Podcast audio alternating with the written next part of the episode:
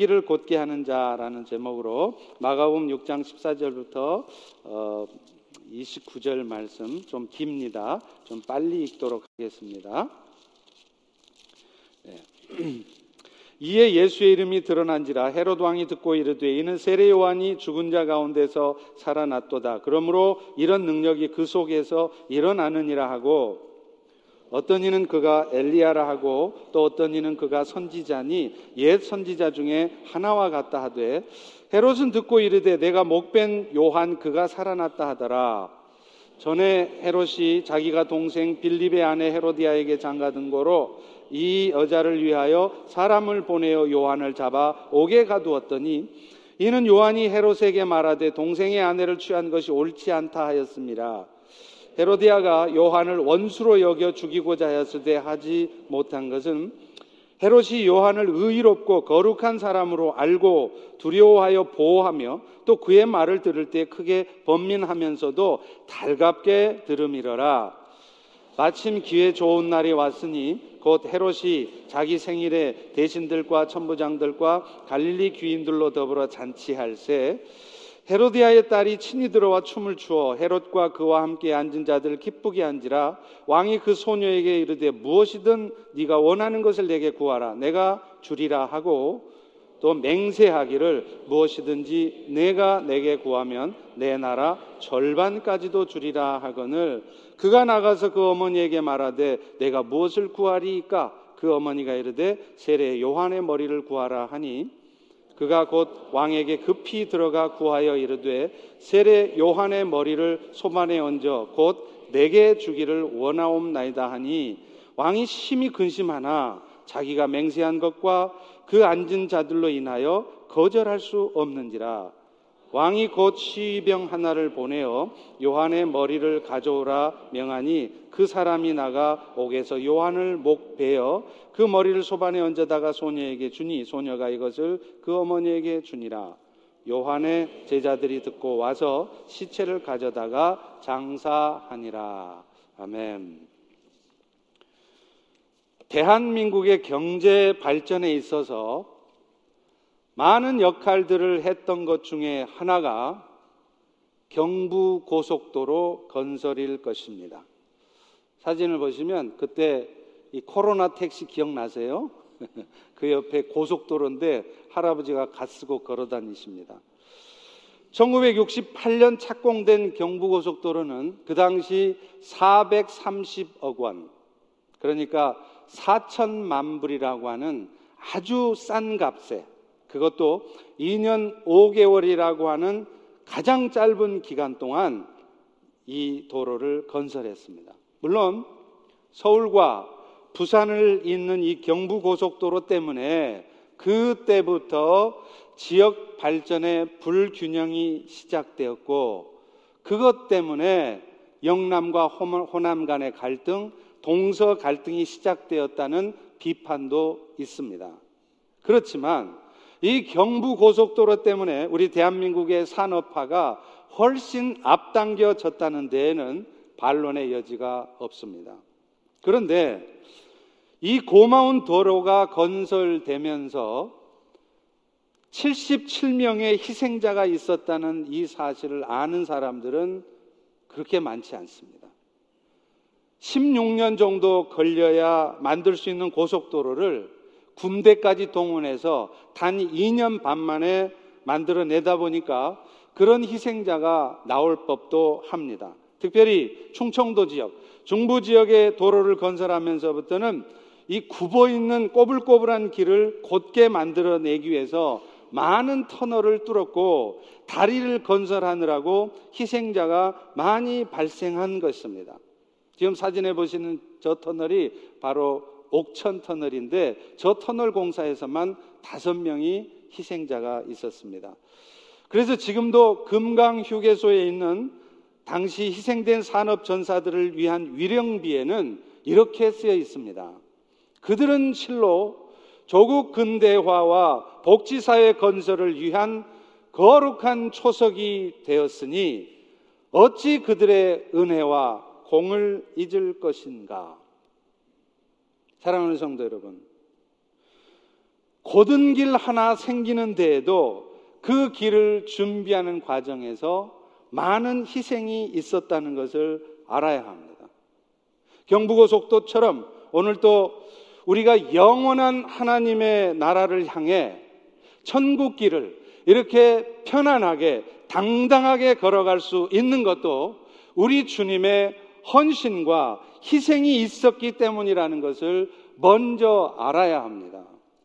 그리고 그분과 함께 그 굽은 길을 곧게 하기 위해서 길이 전혀 나지 않았던 그곳에 새로운 길을 내기 위해서 헌신하다가 희생되었던 누군가의 수고가 있었다는 사실을 우리는 반드시 기억해야 합니다. 오늘 보면은 그 역할을 했던 세례 요한의 죽음을 다루고 있습니다. 그래서 오늘 우리는 이 세례 요한의 삶을 통해서 주의 길을 예비하는 자, 주의 길을 곧게 하는 자들의 삶은 도대체 어떤 삶이며 그렇기 때문에 또한 우리도 세례 요한처럼 그 길을 함께 주님과 함께 걸어가야 할 텐데 그 과정에서 우리는 어떤 삶의 여정을 만날 것이며 그런 삶의 과정 속에서 어떤 삶을 살아야 될 것인가를 오늘 말씀을 통해서 살펴보려고 합니다.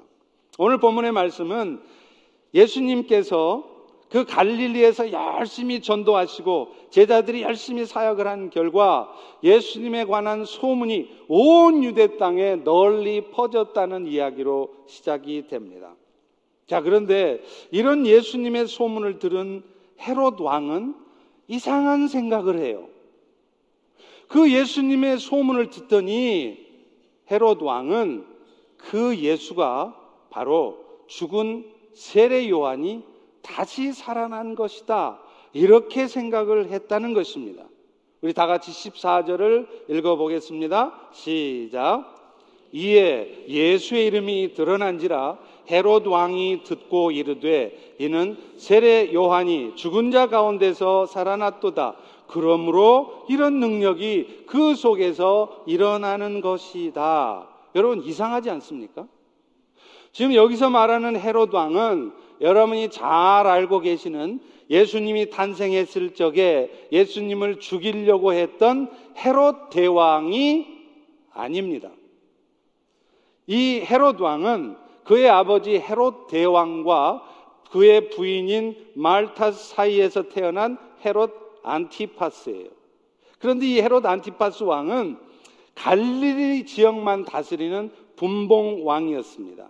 그 당시에 헤롯과는 헤롯 대왕이 죽은 다음에 그 이스라엘 전체를 다스리는 분봉 왕의 지위를 박탈당했어요. 그러면서 그 헤롯 대왕의 네 아들, 그러니까 이 헤롯 안티파스를 포함한 네 아들들에게 이 영토를 네 개로 쪼개서 각자를 맡겨둔 겁니다. 그런데 이 헤롯 왕은 바로 그 중에 갈릴리 지역을 맡은 분봉 왕이었다는 거예요. 그런데 지금 그가 예수님에 대한 소문을 듣더니 그분이 세례 요한이 다시 살아난 거라고 생각을 했다는 거예요. 정말 이상한 생각입니다. 왜 그랬느냐면 원래 헤롯 왕은요 자신의 동생이었던 빌립의 아내 헤로디아를 아내로 맞이했어요. 그런데 이것은 율법을 범한 아주 사악한 잘못된 결혼이었습니다. 왜냐하면 동생이 죽은 것도 아니고 세상에 동생이 버젓이 살아있는데 동생의 아내를 취했기 때문인 것입니다.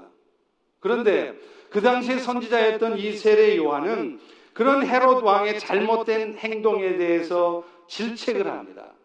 결국 헤롯 왕은 그런 세례 요한을 죽이게 되는 것이죠.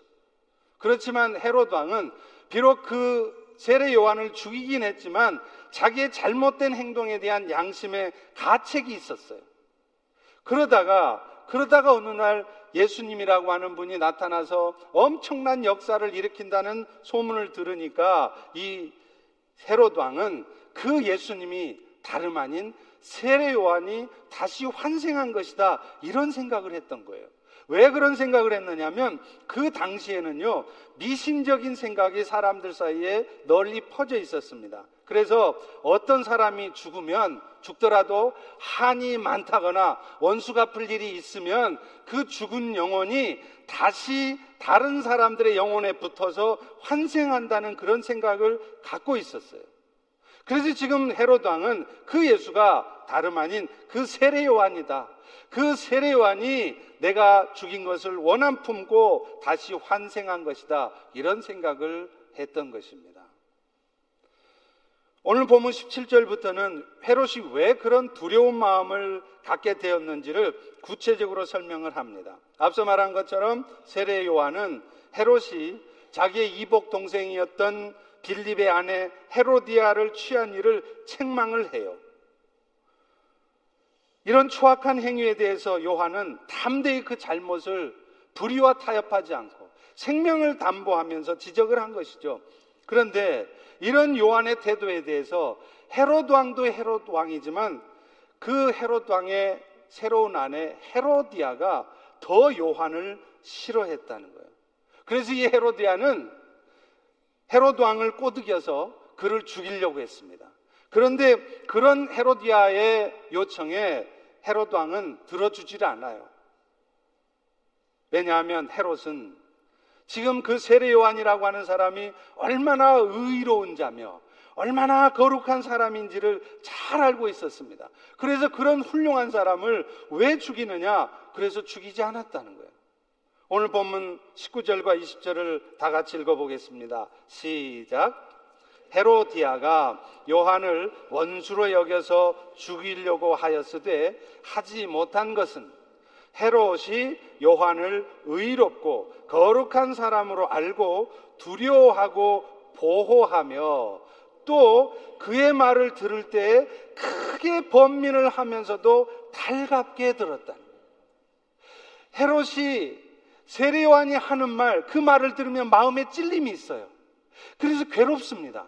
괴로우면서도 그게 맞는 말이니까 이 헤롯 왕은 그 세례요한의 말 듣는 것을 오히려 즐겨 했다는 것입니다.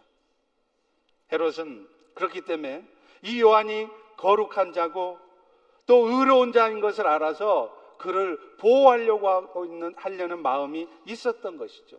또 그 당시에 이 세례 요한은 백성들에게 아주 덕망 있는 사람으로 널리 알려져 있습니다. 그런데 이런 백성한테 덕망이 있는 선지자를 아무런 이유도 없이 명분 없이 죽이게 되면 밀란이 일어날까 봐서 분봉왕의 위치에서도 그게 두려웠던 거예요. 그래서 헤로데아가 죽이자고 해도 죽이지 못하도록 막고 있었던 것입니다. 그런데 그런데 결국 헤롯은 이 헤로디아의 원하는 대로 요한을 죽이게 됩니다. 헤롯이 자기 생일날에 여러 대신들하고 고관대작들을 다 초청해서 잔치를 하는데 헤로디아의 딸이 춤을 추어서 거기 있는 자들을 기쁘게 한 거예요. 그래서 헤롯 왕은 그게 너무 기뻐서 헤로디아에게 딸에게 소원이 무엇이든지 말을 하라고 하는 것입니다. 이 딸은 헤로디아가 바로 전 남편인 빌립하고 사이에서 낳은 살로메라고 하는 딸이었어요. 그런데 이 살로메는 어떻게 보면 공주의 신분인데 이 살로메가 직업적인 무의들이 나와서 춤을 추는 그 자리에 직접 나와서 왕의 딸내미가 나와서 춤을 추니까 헤로드 왕이 너무 기쁜 거예요. 그래서 네가 무엇 원하든지 나라의 절반이라도 주라 그러면 다 줄게 소원 말해봐 그런 겁니다. 살로메는 얼른 엄마 헤로디아에게 찾아갑니다. 어머니 지금 헤로드 왕이 나한테 소원 말하라는데 뭘 말할까요? 그랬더니 이 헤로디아는 망설임 없이 요한의 목을 요구한 것입니다. 헤로드 왕은요. 비록 즉흥적으로 한 말이긴 했지만 맹세는 반드시 지켜져야 된다는 율법 때문에 그것도 여러 사람 앞에 공개적으로 했던 말이기 때문에 어쩔 수 없이 어쩔 수 없이 그렇게 하고 싶지 않았지만 마침내 요한의 목을 벨 수밖에 없었던 거예요. 여러분, 오늘 우리는 이 사건을 통해서 중요한 사실 하나를 깨닫습니다. 우리가 살아가면서 지은 죄가 아무리 작은 죄라 할지라도 처음부터 그 죄에 대해서 단호하게 거부하지 못하면 우리는 나도 모르게 의도하지 않게 그렇게 하고 싶지 않은데 우리는 또 다른 큰 죄에 더 깊은 죄에 빠질 수밖에 없다는 거예요. 헤로드 왕은 개인적으로는 세례 요한을 존경했습니다. 결코 죽이고 싶지 않았어요. 그게 나쁜 짓인 것도 알아요. 그런데도 그는 결국 세례 요한을 죽이고 맙니다. 이유가 뭡니까? 헤로디아를 단념하지 않은 것이에요. 헤로디아를 탐하고 취하는 것이 죄인 줄을 뻔히 알면서도 그 육체의 쾌락과 육체의 욕심을 포기하지 못해서 결국에는 본의 아니게 세례 요한을 처형하기까지 이른 것입니다. 그것뿐입니까? 그것 때문에 세례 요한은 평생을 마음의 죄책감과 어둠 속에 살아갈 수밖에 없었어요. 그것을 우리가 어떻게 할 수 있습니까? 세상에 예수님이 나타나셨는데 그 예수가 세례 요한이 다시 환생한 것이다 생각을 한 거예요. 그 얘기는 뭡니까? 헤로드 왕의 마음속에는 계속 세례 요한에 대한 죄책감이 있다는 거예요. 그 어둠에 계속 사로잡혀 사는 거예요. 여러분 이게 이게 무슨 행복한 삶입니까? 욕심을 포기하지 못해서 작은 죄를 정리하지 못해서 그 죄 때문에 더 큰 죄를 짓고 죽는 순간까지도 계속 그 죄 때문에 괴로워하고 힘들게 살아가는 이 고통스러운 삶을 헤로드 왕은 살고 있었던 것입니다. 사랑하는 성도 여러분, 이와 같은 죄의 영향력을 생각하면 우리 성도들은 비록 그것이 작은 죄라 할지라도 그것이 죄라고 생각되면 곧바로 회개하고 그 죄에서 돌이키셔야 합니다. 만약에 여러분이 그렇지 않다면 지금 이 회중 가운데 앉아 계신 여러분 중에 그것이 분명히 죄라는 걸 알고 있어요. 그것이 하나님이 기뻐하시지 않는다는 걸 알고 있어요. 그럼에도 불구하고 계속 육체의 쾌락을 쫓고 싶어서 그 육체의 욕심을 포기하고 싶지 않아서 그 죄 가운데 있다면 여러분은 마치 에스컬레이터에 올라탄 것처럼 여러분도 의도하지 않은 더 많은 더 큰 죄에 빠지게 될 것입니다. 그리고 헤로드 왕이 경험했던 것처럼 종국에는 여러분이 전혀 의도하지 않는 여러분의 인생의 파멸과 고통이 여러분 인생에 찾아올 수 있다는 것을 기억하셔야 합니다. 그래서 디모데후서 3장 1절부터 5절도 이렇게 우리에게 경고합니다. 너는 이것을 알아라.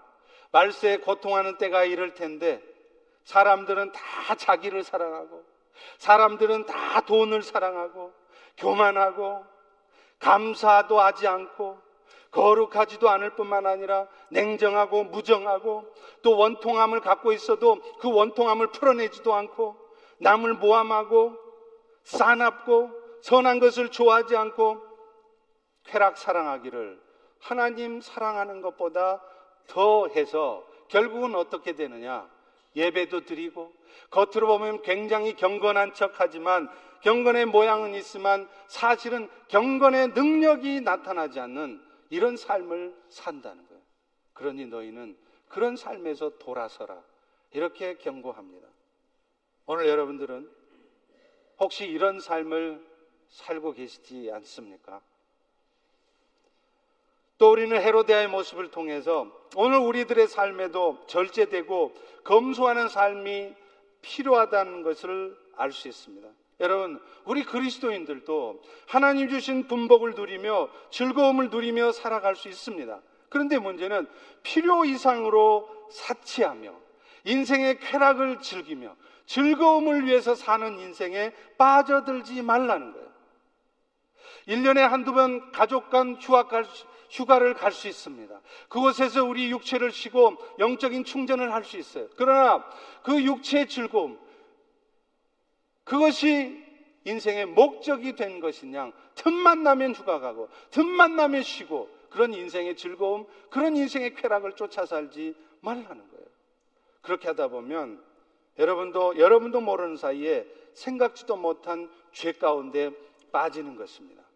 그러므로 지금 이 순간에도 혹시 세상을 사랑하는 마음이 지나쳐서 하나님을 사랑하는 것보다 세상을 더 사랑하는 모습으로 여러분 스스로가 변해가고 있다고 생각이 되신다면 하나님께서 오늘 여러분들에게 하신 말씀을 다시 귀담아 들으시기를 바랍니다. 요한일서 2장 15절부터 17절입니다. 이 세상이나 세상에 있는 것들을 사랑치 말라. 누구든지 세상을 사랑하면 아버지 사랑이 그 안에 있지 않으니 이는 세상에 있는 모든 것이 육신의 정욕, 안목의 정욕, 이생의 헛된 자랑이니 다 아버지께로부터 온 것이 아니라 세상으로부터 온 것이라.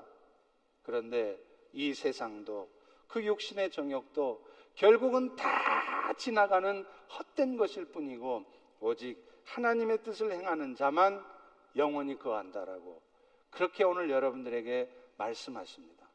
사랑하는 성도 여러분, 오늘 이 세례 요한의 죽음을 통하여 헤로디아와 헤로당의 모습을 통하여 여러분들도 모르는 사이에 죄에 빠져 있지는 않는지 하나님을 사랑하는 것보다 말은 주님을 사랑한다고 하지만 겉모습은 경건의 모양은 있는 것 같지만 정말로 주님을 사랑하지 못하고 세상을 더 사랑해서 여러분의 삶에 경건의 능력이 전혀 나타나지 않는 그런 헛된 삶을 살지 않기를 주의 이름으로 축원합니다. 그런데요, 오늘 세례 요한의 죽음은 우리에게 또 다른 것을 알려줘요. 그것은 그 세례 요한의 죽음 자체가 예수님의 십자가 사역을 상징적으로 보여주는 사건이었다는 것입니다. 실제로 세례 요한이 억울하게 헤롯 왕에게 죽임을 당했잖아요. 이것은 똑같이 똑같이 나중에 예수님께서 헤롯 왕에게 죽임을 당하게 됨을 미리 보여주는 것입니다. 이것은 세례 요한의 사역이 자신이 말한 것처럼 주의 길을 예비하는 예수님의 사역을 준비하는 사역이었음을 보여주는 것입니다. 마가복음 시작부터 마가복음 1장 2절과 3절에 보면 마가는 세례 요한의 사역을 이사야서 40장 3절의 말씀을 인용해서 이렇게 말합니다. 그의 사역은 메시아인 예수님의 사역을 준비하는 사역이다. 선지자 이사야의 길에 광야에 외치는 자의 소리가 있어 이르되 너희는 주의 길을 준비하라 그의 오실 길을 곧게 하라 이게 세례 요한의 사역이라는 거예요. 사실 구약의 마지막 선지자 말라기 선지자 이후로는요 400년 동안 예수님이 다시 오실 신약 시대가 이르기까지 그 중간기 400년 동안 선지자들의 메시지가 전혀 없었습니다. 그래서 기독교 역사는 이 시기를 암흑기, 영적인 흑암기라고 그렇게 얘기를 하지 않습니까? 그런데 이 400년 동안의 어둠을 깨뜨리고 마침내 예수님의 바로 앞서서 세례 요한이 나타나는 거예요. 그래서 그가 선포합니다. 회개하라. 천국이 가까웠으니 회개하라. 이렇게 하나님의 나라를 선포한 것입니다. 실제로 그가 선포한 메시지 회개하라 천국에 가까웠느니라는 메시지는 바로 구약에 예언된 메시아 예수님께서 곧 오실 것이다. 그래서 그분이 이 땅에 하나님의 나라를 세울 것이니 이제 그분 앞에 나아가 회개의 삶을 살라. 이런 메시지를 던진 거였습니다. 그리고 이 메시지는 너무나도 정확하게 예수님 자신이 선포하셨던 메시지와 똑같았던 것입니다. 다시 말하면 세례 요한은 예수님의 앞서서 이 땅에 메시아가 곧 오실 것이며 그분의 메시지가 어떤 메시지일 것인지 세상 사람들에게 미리 들려주고 보여준 것이었습니다. 결국 세례 요한의 사역은 요한복음 3장 30절의 말씀처럼 그는 흥하여야 하겠고 나는 쇠하여야 하리라 하는 그런 말씀을 이루는 사역이었습니다. 그는 자신이 말한 대로 자신의 죽음을 통해서 예수님의 사역을 준비했습니다.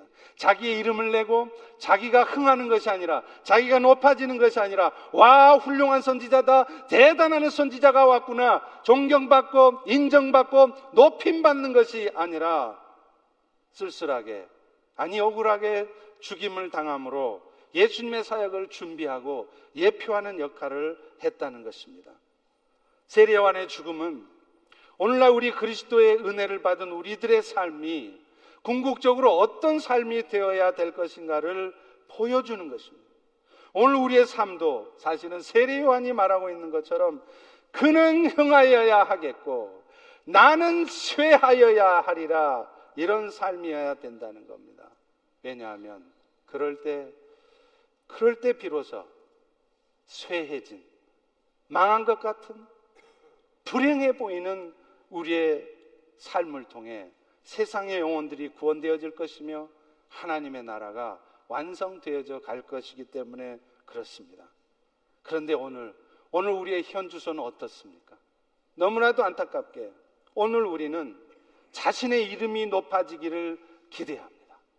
말은 않지만 은근히 그런 마음을 갖고 있어서 심지어는 교회 안에서조차 자신의 이름이 높아지지 않고 자신의 이름이 인정받지 못하면 그것 때문에 섭섭하고 속상하고 시험 드는 거예요. 그것뿐입니까?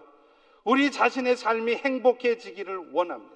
예수를 믿어도 그 예수님 때문에 세상의 복도 좀 같이 누리는 삶을 살기 원하지.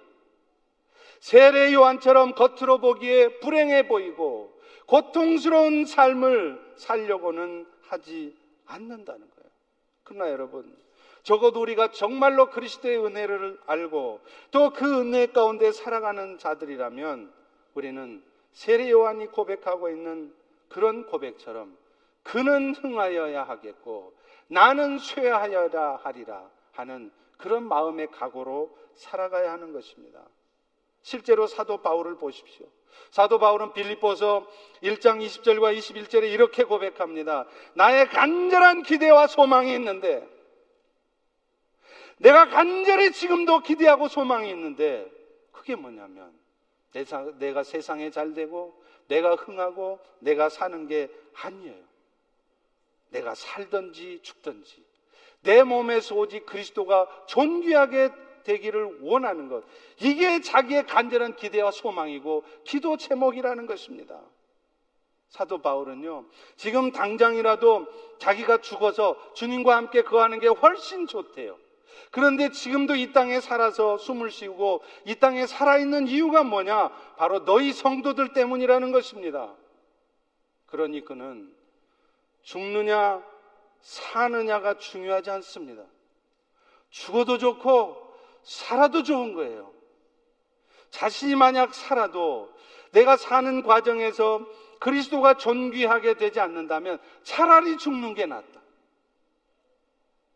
반대로 자신이 죽게 된다 할지라도 억울한 삶을 마치고 짧은 인생을 마치게 된다 할지라도 그런 내 삶을 통해서 그리스도가 존귀하게만 된다면 나는 차라리 죽는 것이 낫다라고 말을 하는 것입니다. 여러분, 오늘날 우리 성도들의 신앙생활의 수준이 여기까지 이르러야 되는 것입니다. 물론 그런 삶의 각오와 신앙을 가지고 산다는 것 쉽지 않습니다. 그래서 오늘날 믿음이 좋다는 사람들도 이렇게 성경에 분명히 써 있는 말조차도 함부로 말하지 못합니다. 바울이 말했던 것처럼 살든지 죽든지 상관없었네다. 일 없었네다. 걱정 없었네다. 이렇게 말했다가 사는 쪽으로 가면, 흥하는 쪽으로 가면 괜찮은데, 진짜 정말로 죽는 쪽으로 가버리면, 망하는 쪽으로 가버리면 어떻게 하나? 겁이 나서 세상 말대로 말이 시될까봐. 말이 시될까봐. 성경에 써 있는 말조차도 조심스럽게 제대로 말 못하는 게 오늘 우리의 현실입니다. 여러분, 살든지 죽든지 한다고 진짜 죽습니까? 망하든지 흥하든지 한다고 진짜 망, 망합니까? 안 그렇습니다. 그런데 우리는 말부터 그렇게 내질르지도 못해요.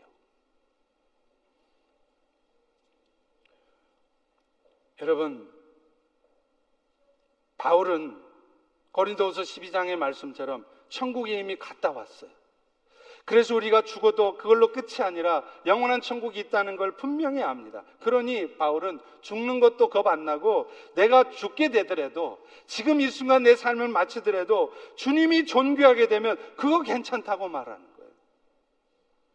이것이 바로 세례 요한의 말처럼 그는 흥하여야 하겠고 나는 쇠하여야 하리라는 말씀처럼 사는 모습입니다. 여러분 제가 이런 말씀을 드리는 이유는 여러분들은 이런 삶을 살고 있지 않으니까 아무 소리도 하지 마세요. 그런 말이 아닙니다. 여러분뿐만 아니라 저 역시도 이런 정도의 삶을 살아내지 못합니다. 참 쉽지 않더라고요. 그러나 적어도 적어도 이런 삶이 우리 그리스도인들의 삶의 최종 목표라는 사실은 알고 신앙생활을 하셔야 된다는 거예요. 그래야 시험에 들어도 덜 시험에 들고 그래야 믿음으로 살다가 실족을 덜 한다 이 말입니다. 어제는 우리 성도님 중에 고국에 있는 한국에 있는 어머니께서 소천하셨는데도 그 마지막 가는 자리에 함께 하지 못했던 분을 위해서 위로 예배를 함께 드렸습니다. 아마 그분뿐만 아니라 지금 이 자리에 앉아 계신 여러분 중에도 그런 경험을 하신 분들이 계실 것입니다.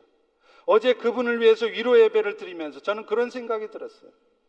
어쩌면 이런 아픔과 고통이 주의 길을 준비하느라고 구운 길을 곧게 하느라고 우리가 경험하게 되는 어쩌면 경험할 수밖에 없는 삶이 아닐까 그런 생각이 들었습니다.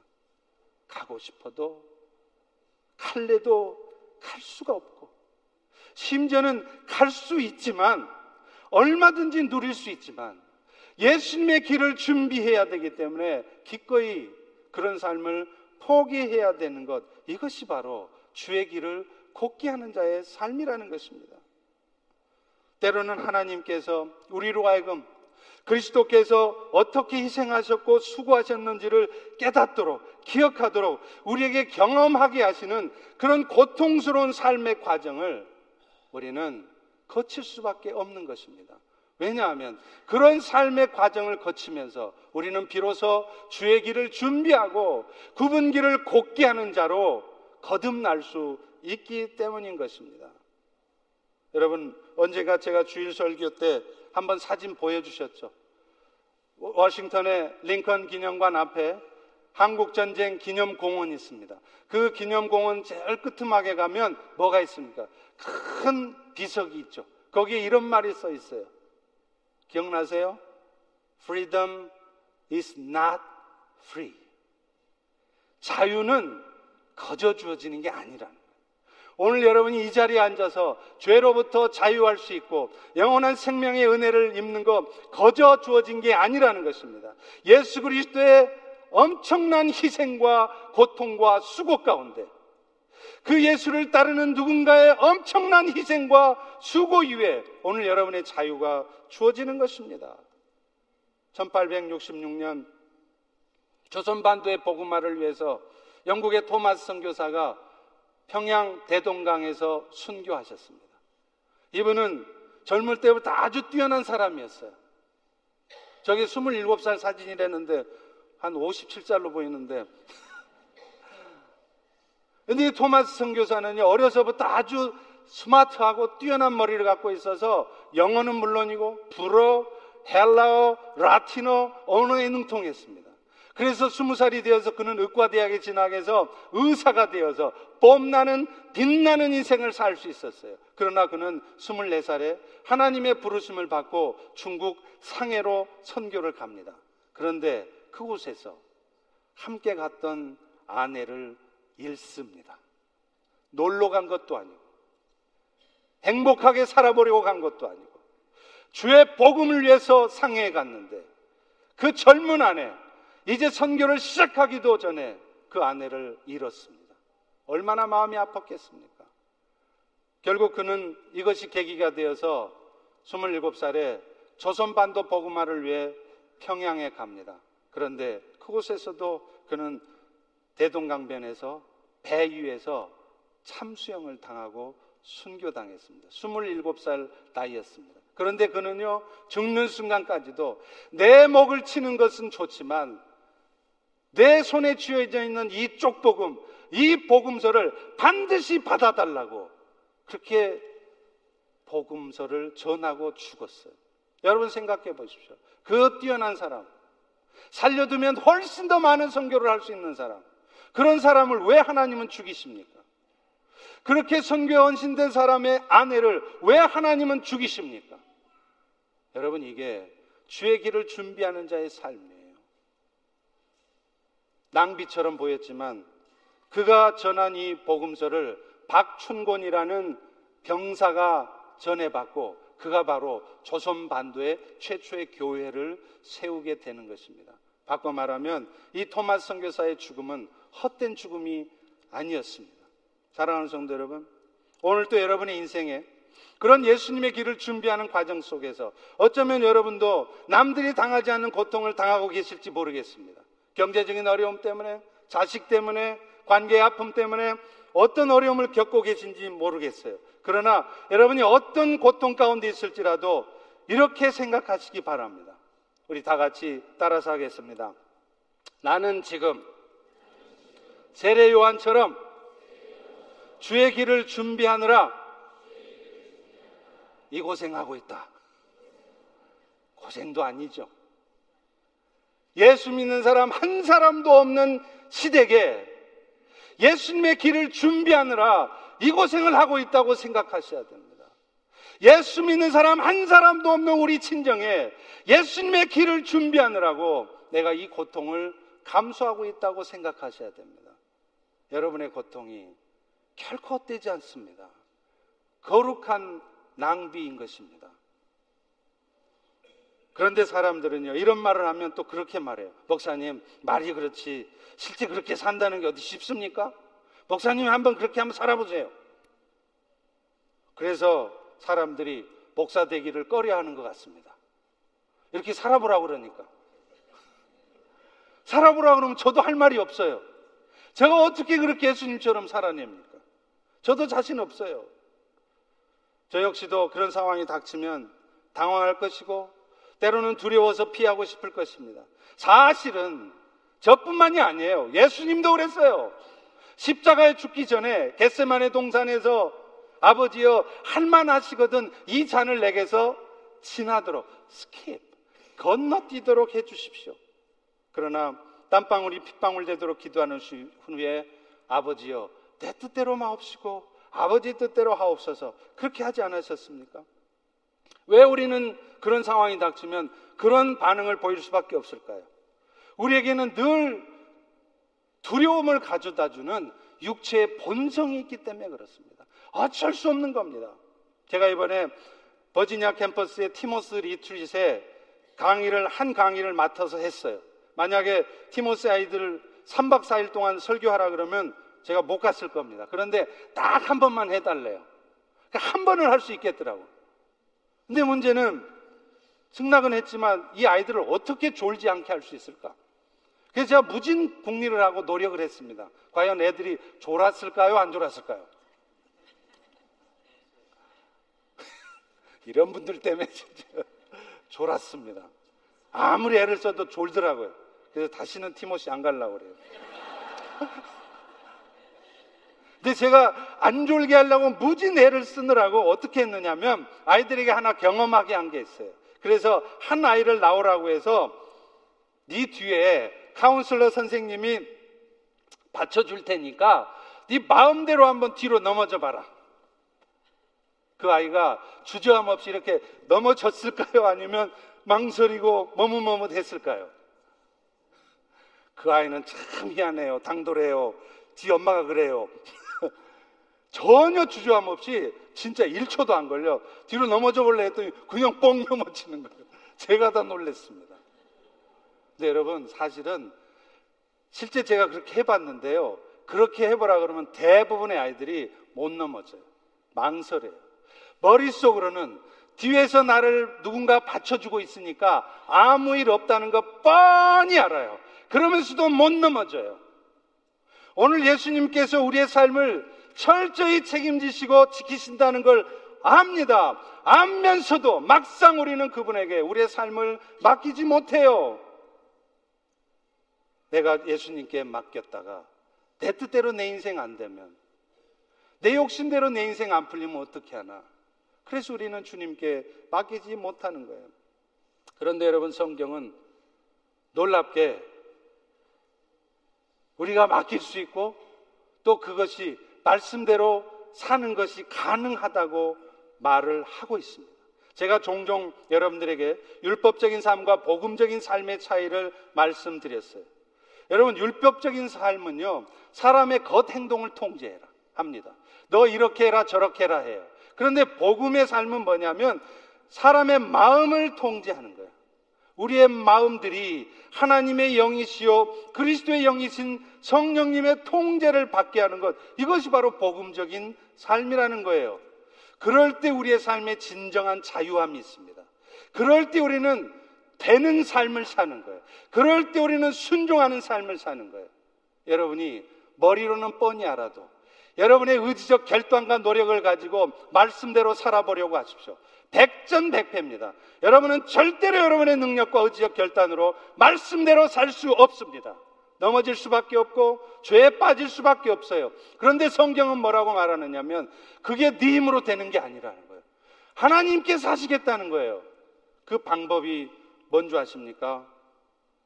말씀이라는. 맨날 우리 의지적 노력과 결단으로 하려고 하면 막상 상황 떨어지면 그렇게 못 살아요. 그러니 맨날 하는 말이 목사님 내 입장 되어 보세요. 목사님이 내 마누라랑 한번 살아보시오. 맨날 이런 얘기 하는 거예요. 그런 왼수 같은 인간을 참아줄 수 있는지 목사님이 한번 살아봐. 이런 얘기 하는 거예요. 그런데 그렇지 않습니다. 저는요, 100% 보장은 못하지만, 이제는요, 정말 살든지 죽든지 만약에 제 삶을 통하여 그리스도가 정귀케 되어질 수 있다면 죽을 수 있습니다. 그런데 여러분, 제가 이런 삶의 결단과 이런 삶의 모습으로 살 수 있는 이유가 뭘까요? 사실은 저처럼 겁 많고 소심한 사람도 없었어요. 저는 어려서부터 너무 소심했습니다. 샤이하고 많은 사람들, 이런 사람들 앞에 서 있지도 못했어요. 사시나무 떨듯 떨었던 사람이에요. 누가 나한테 큰 소리라도 치면 금방 얼굴이 새하얗게 질리고 심장이 벌렁벌렁했던 사람이에요. 그런데 그랬던 제가 어떻게 이렇게 변해 있을까요? 그것이 바로 말씀의 능력이라는 거예요. 신명기 30장 11절에 보면 여호와께서 이스라엘에 이렇게 말씀해요. 내가 오늘 너에게 명령한 이 명령은 어려운 것도 아니요 먼 것도 아니라. 그런데 우리는 이렇게 말합니다. 그게 하나님이 말씀하신 것은 맞는데 그게 말이 그렇지 그렇게 말씀대로 사는 게 쉬워요? 그 말씀이 머리로는 알겠는데 이 가슴으로 내려오는 데까지 시간이 좀 걸리네요. 맨날 이러고 앉아 있다는 거예요. 그런데 여러분, 여러분 핑계 댈수 없습니다. 왜요? 그렇지 않을 수 있다고 성경은 분명히 선언하고 있기 때문입니다. 신명기 30장 14절에 그 답이 있어요. 오직 그 말씀이 너에게 매우 가까워서 네 입에 있으며 네 마음에 있은즉 네가 이것을 행할 수 있다. 그 말씀들이 멀게 느껴지지 않고 행할 수 있게 되려면 내가 의지적으로 자꾸 말씀대로 살려고 노력할 것이 아니라 먼저 말씀을 읽으라는 거예요. 먼저 말씀이 선포되는 자리를 사모해서 말씀을 들으시라는 겁니다. 그리고 그 말씀을 마음에 담고 늘 묵상하고 있으라는 거예요. 그러면 어떤 일이 벌어지느냐? 어느 순간 절대로 말씀대로 살 수 없었던 것 같은 내가 절대로 포기하지 않을 것 같던 것을 포기하고 나도 모르는 사이에 말씀대로 순종하며 살아가고 있는 내 자신을 발견한다는 거예요. 여러분 이것이 복음의 삶이에요. 억지로 내 의지로 내 열심으로 살아가려 하는 것이 아니라 하나님의 은혜로 말씀의 능력으로 내 삶이 바뀌는 것입니다. 그래서 하나님께서도 이스라엘의 왕들에게 신명기 17장에 보면 네가 네 옆에 아내를 많이 두고 병거를 말들을 많이 두지 말아라. 그 대신에 네 옆에 율법을 등사하여 그 말씀을 항상 네 귀에 들려 읽어 들리라라고 말해요. 그러면 그러면 그 죄에 빠지지 않는다. 그러면 나도 모르게 말씀대로 순종하는 삶을 산다는 거예요. 사랑하는 성도 여러분, 여러분 주님은 오늘 여러분에게 내 길을 예비하는 자로 살라고 주의 길을 곧게 하는 자로 살라고 말씀하십니다. 여러분 어떤 삶을 사시겠습니까? 어떤 선택을 하시겠습니까? 비록 고달프고 힘들지만 주의 길을 준비하는 자로 살아가고자 할 때 여러분의 삶을 통하여 놀라운 주의 역사들이 나타날 수 있기를 예수님의 이름으로 축원합니다. 기도하겠습니다. 하나님, 주님은 오늘 우리에게 네가 어떤 길을 살 것이냐고. 그래서 말씀대로 순종함으로 네가 생존하며 번성한 삶을 살 것인지, 네가 차지할 땅에서 복을 주시는 그런 삶을 살 것인지, 아니면 유혹을 따라 마음을 돌이켜 듣지 않으므로 오늘 또 반드시 망할 수밖에 없는 삶을 갈 것인지 결단하라고 말씀하시니 감사합니다. 오늘 이 시간 이 예배를 통하여 우리 심령에 다시 한번 도전해 주시고 우리가 깊이 깨닫고 결단함으로 주의 길을 곧게 하는 자의 삶을 살 수 있도록 축복하여 주시옵소서. 예수님 이름으로 기도합니다. 아멘.